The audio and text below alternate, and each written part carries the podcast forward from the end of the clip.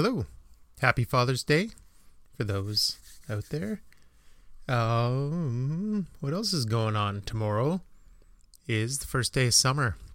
Fuck. Feels like spring was 2 minutes long. Then again, this whole lockdown has felt like a 5 minute. It's weird. It feels like it didn't exist, but it also feels like this insane eternity of hell. I guess unless you're an introvert, then it's bliss on earth type situation. So it's funny now as you look back at it. It's introvert heaven and extrovert hell. And I don't know how many of you work from home or were lucky enough to work from home, kind of office workers, or just whatever you could do was still transferable to home through probably just an internet connection. And I'm one of those lucky ones that was able to kind of pick up, walk home, plug in, and continue doing my job through just having power and internet and a desk, I guess. I brought home a machine. I already had monitors and mouse, keyboard, backups laying throughout my house. So I remember when it all happened a year and a bit ago, I was the first one out the door because I was able to just go and plug in and set up. And I think I was catching a cold at the time. So they were like, shoo, get the fuck out, go home, go do your job. And so now here we are 15 months later. Yeah. And we've got the notice to roll it back in. And one thing I was thinking of when I was kind of thinking about this is there's many different categories that people kind of fall into for the people that were able to work from home. And now there's this kind of order to go back to whatever the status quo was before. And for starters, there's some people that have, like I said, the introverts, not having to come to work, talk to people, feel like they're being scrutinized or watched. The ones that maybe don't enjoy some of their coworkers, like these people are probably flourishing and their productivity might have shot through the roof. And so I know through my work, there was the option to apply to continue working from home, but I don't know how many places are going to do this. I'm assuming very micromanagey type authority is going to want to see their employees and be able to kind of hawk over them and just loom all day long. So it'll be interesting to see, because like I said, I feel like the mental health of some people might be at an all-time high, or at least improved from before. And then others, it might be going up and up because they don't see anyone and they enjoy the people around them. So that'll be interesting. So I'm kind of curious how it's going to go in my office. And then we've all learned how to communicate through whatever software you're using, Skype, Teams, and even for personal relationships, I have connected with a few people on Discord and stuff like that. And it's come a long way. Like, if you're old enough like me, you remember when MSN Messenger was the peak of keeping in touch with people. And that was even around or before when texting kind of took off with cell phones. Even before smartphones, texting was becoming a thing. But for computer kind of keeping in touch and stuff, and being able to send messages back and forth that people could read, and the conversation didn't have to flow all at once, was MSN Messenger. And it's like, we've come a long way. And now we've all learned how to communicate digitally, some with webcam, some not. But it's interesting to see, and I think it proved through being kind of just having to do it on the fly, how, and I hate the word resilient, but we have stayed resilient, and kind of you're forced to evolve with the times, and just how you were, at least where I am, to stay as close to business as usual through just digital means and have meetings. And there's stuff going on that I still haven't learned how to do because I'm just kind of type to a person if I have a quick question, do a Teams or a Skype call if it's a longer thing, if it's someone I am friends with or haven't seen in a while, we'll do video. And then there's the advanced options of, I'm not the expert in this. Let's bring in Bob on this call, and you can like add them and bring them in. And it just, it's very cool as opposed to even in person. If it's someone outside of the building, you might have had to fold up that meeting and reach out. And so it's interesting kind of now thinking back every little pro and con of this shutdown on the office environment. And I'm curious how it's going to unfold going forward and how our lives are going to change. I am going back, but there's only two of us that do the job that I do, and the other one's staying home. And so we're going to have to continue with what we've been doing for the last year now for communication, questions, and just chit-chat. It'll be interesting, right? For me to go back, right? It's just, I live near downtown, so it's not a pain in the ass. But the other thing that maybe they need to look at, how much money were people saving by no gas, no commuting, no parking tickets if they were like doing the juggling on the street because they couldn't get a spot. There's so much that the remove of stress of commuting and driving, gas going up in price, all of that. It's just, I'm umming too much here. But there's, oh, that was bad. But there's so many factors, I think, that people have not completely thought all the way through. And we'll see how it goes. Like how many people, even they may not realize it, have calmed down, or their stress levels have just lowered by them being at home, or they enjoy it more than they thought they would. I'm indifferent. And so I can see both sides of this argument. And there are some, everyone has those, I don't want to get the fuck out of bed days, but there are those that sleeping in that extra hour or two, like, holy, like how long is some people's commutes? Like I have people that I work with that their commute was an hour or more, and that's not taking into account getting up, if there's kids, getting them ready and off to school or ready to bus or whatever, and then getting yourself ready, showered, out the door, like in business clothes, and just taking that road trip every day. And living where I live, there's months of the year where highways can get closed or the driving is treacherous, and especially in peak, like the opposite, like 6 months from now, because tomorrow I believe is the longest day of the year.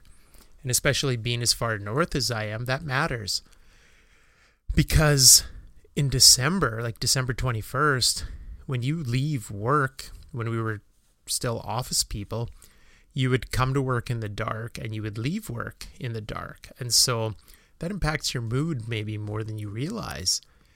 And now it's, the sun doesn't set till almost 10 p.m.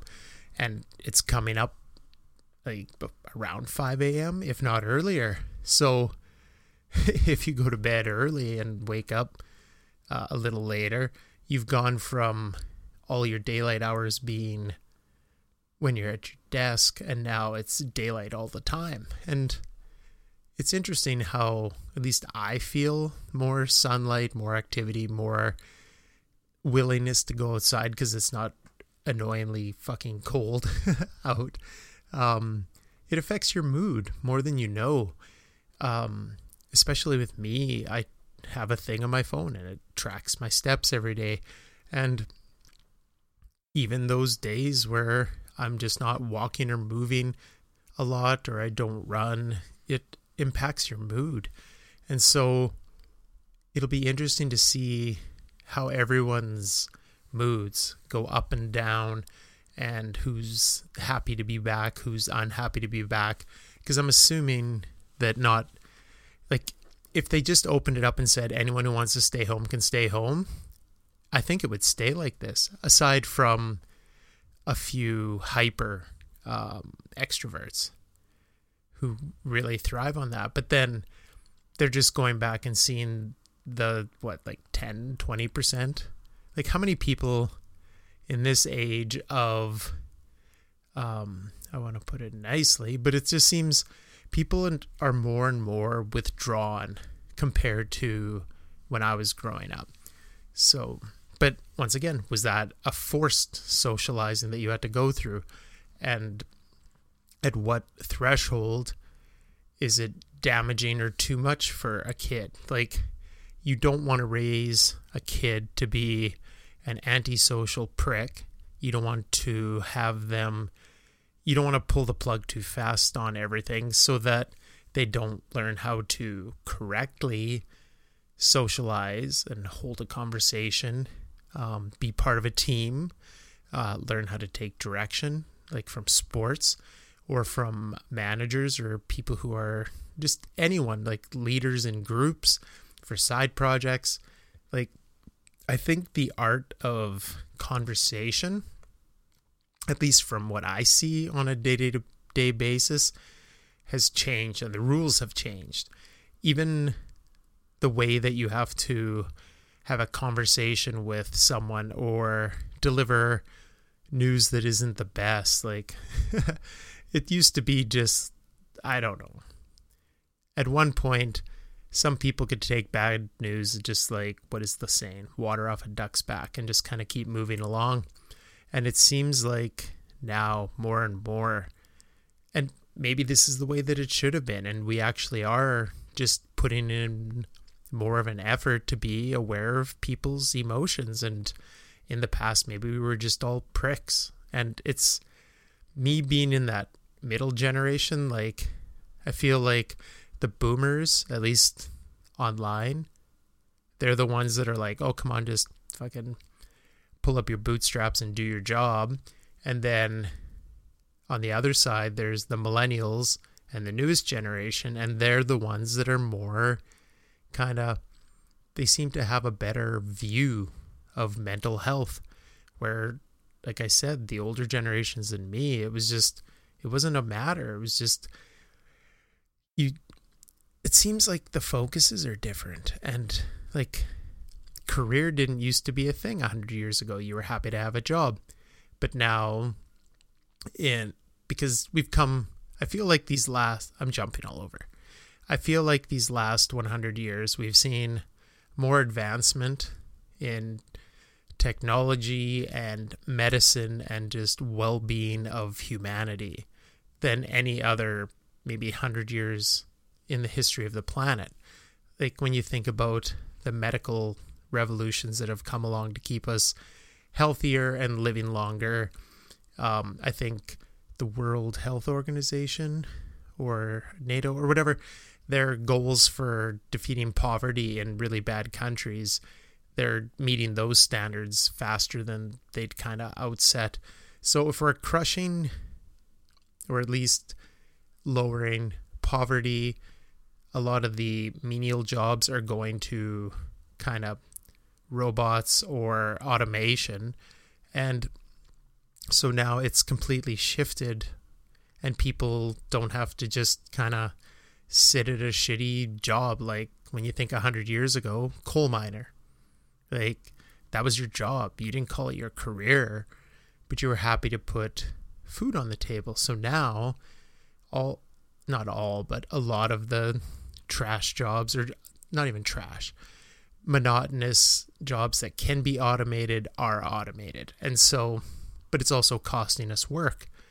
And then there's the whole, what menial jobs can be shipped over to China, where out of sight, out of mind, we have a 9-year-old making your Air Jordans, right? So it's like, and then it comes over here, and a shoe that costs like, let's say $8 in product and nothing to have it made, then you're selling it for to like Foot Locker for $90, Foot Locker sells it for $180, and all of a sudden it's just this disproportionate kind of thing, right? But I've gone way off track. Yeah. But it's weird, the mentality of a career and liking your job, and that at some point in time that wasn't a thing. People were happy to provide for their family, and now that providing is a thing all the time, even though some minimum wages could probably go up, but that, once again, another argument. Now we're folding into people having career options, which, who talked like that 50, 60, 70 years ago? Like, what do you want your career to be? What's your career path? And then even universities having dozens upon dozens of different avenues, degrees, courses that you can take.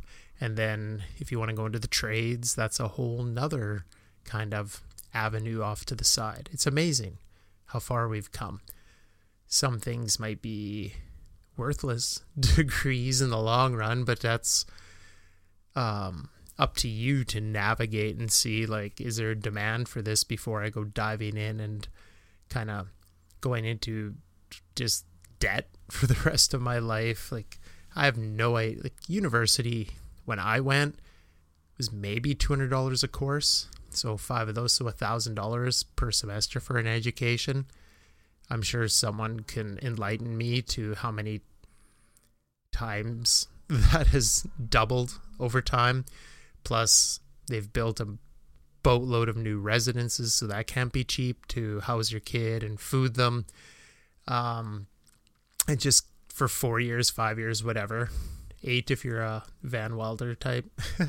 But it just, I can't even see what it would be like to go into, you get this degree and then you have, let's say, $50,000 to $100,000 worth of debt. And then you're expected to get a job. And while paying this off, you're paying rent, or let's now buy a house. And the housing market is out of control.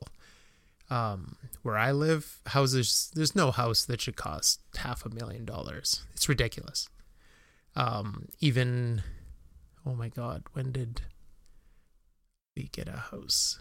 2006, and everything's doubled, if not 2.5 times the value, if not more, depending where it is, in those 15 years. It's ridiculous, like insane. I remember talking with my mom, and I swear, and of course this is like 60 years ago, I think she said they paid like $35,000 for a house. Sure, at that time that's a lot of money, but I bet it was still more in line with kind of the inflation rate and what people were making. And if you had a good job, you could, because I think they said they paid it off fast too. But like, it's out of control for today's generation to even maintain all these things. Being in a payroll type job like I am, they always kind of update us on these statistics. And it's approaching, I think, 70% of people are paycheck to paycheck, and that's not cool. And so let's circle back around to where I was starting with.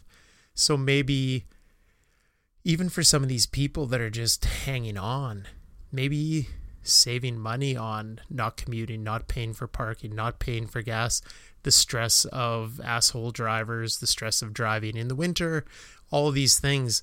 What happens if you just take away some of those expenditures, even gas monthly, or if it was a lease, maybe you don't need that vehicle anymore.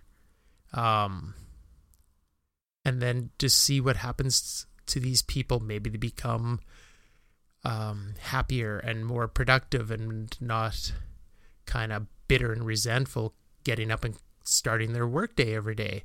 And you get these more productive, happy employees who are happy to work with and for you. And there's so many just different facets that even when I sit down and think about it or talk about it with coworkers, all the ins and outs of the kind of the work from home debate versus how fast are we reopening in the world, reopening the economy, because you want things to open at a safe pace because then more people can get back to work, and it starts kind of this flywheel of more people are earning, more people are spending. It helps the local economy. I get it. I think they announced the CFL season schedule.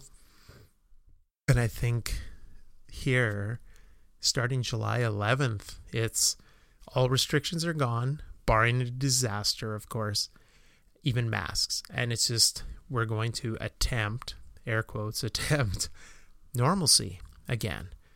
And it's neat because it'll be weird because is everyone going to treat people they haven't seen in a while? Is it all going to be like at that family reunion where every 2 seconds at the beginning you're like, hey, I haven't seen you for however many years, big hug. Like, are we allowed to hug? Are we allowed to handshake? Like, we're allowed. Like they said, all restrictions are gone, but who's not going to be all in on this or kind of trepidatious about it? And it's just, I don't know. It all interests me.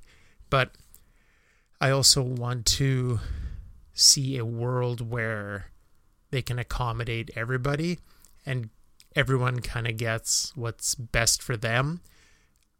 And then finally, the other slice of this is we also need to identify the people that want to take advantage of the system. We don't want anyone, at least I don't want anyone, that's going to continue to work from home and then just kind of like Homer Simpson style, get that bird to sit there and tap a key often enough that it's registers that you're still working on, like the green dot that shows that you're active and working or typing. So yeah, we need to monitor those people. Managers need to be able to manage their staff and kind of make sure that the overall machine is working properly. And everyone is, once again, I hate modern HR buzzwords, but accountability, right? Like if you can find this optimal flow of the ones who want to work from home can work from home, they still put in their honest effort, and the ones who want to come back do it without having to do it grudgingly, I think you can come up with a better place and a better work environment than we had pre-lockdown. And that maybe should have come around sooner, but what was the motivation? Your staff had to come to work and they were working, and you didn't,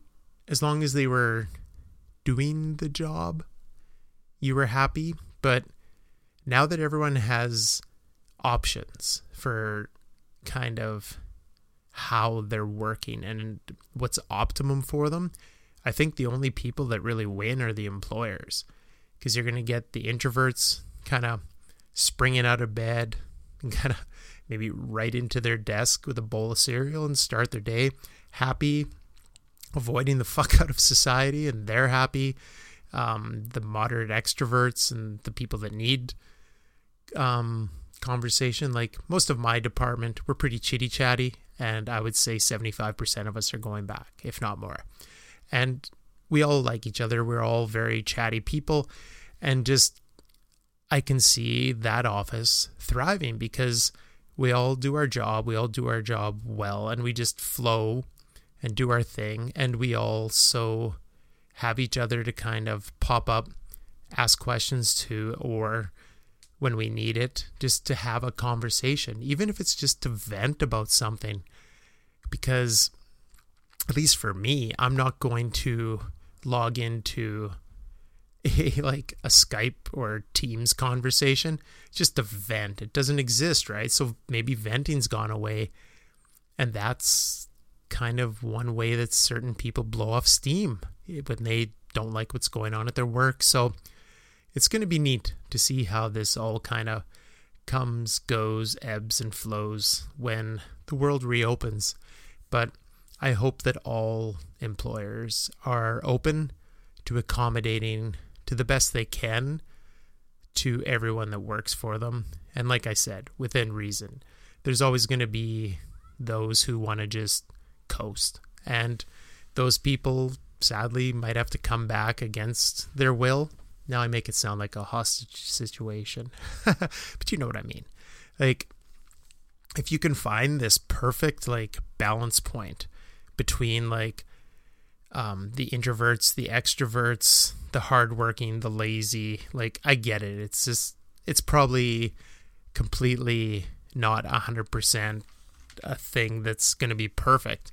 But if you can maximize some form of program like that, you'll have a happy workplace. And then if people change their mind and they're like, you know, maybe I need some more human contact, I think my office is going to have what, like, docking stations where you can kind of come in and plug in for a day or maybe 3 days office, 2 days home out of the 5. And so it'll be cool, but I hope it's done right. I hope a lot of organizations kind of put the effort and resources into this, because I only think it can get better. Or at least I hope it can only get better as far as how this impacts people and their mental health, and it can only make an entire kind of system work better in the end.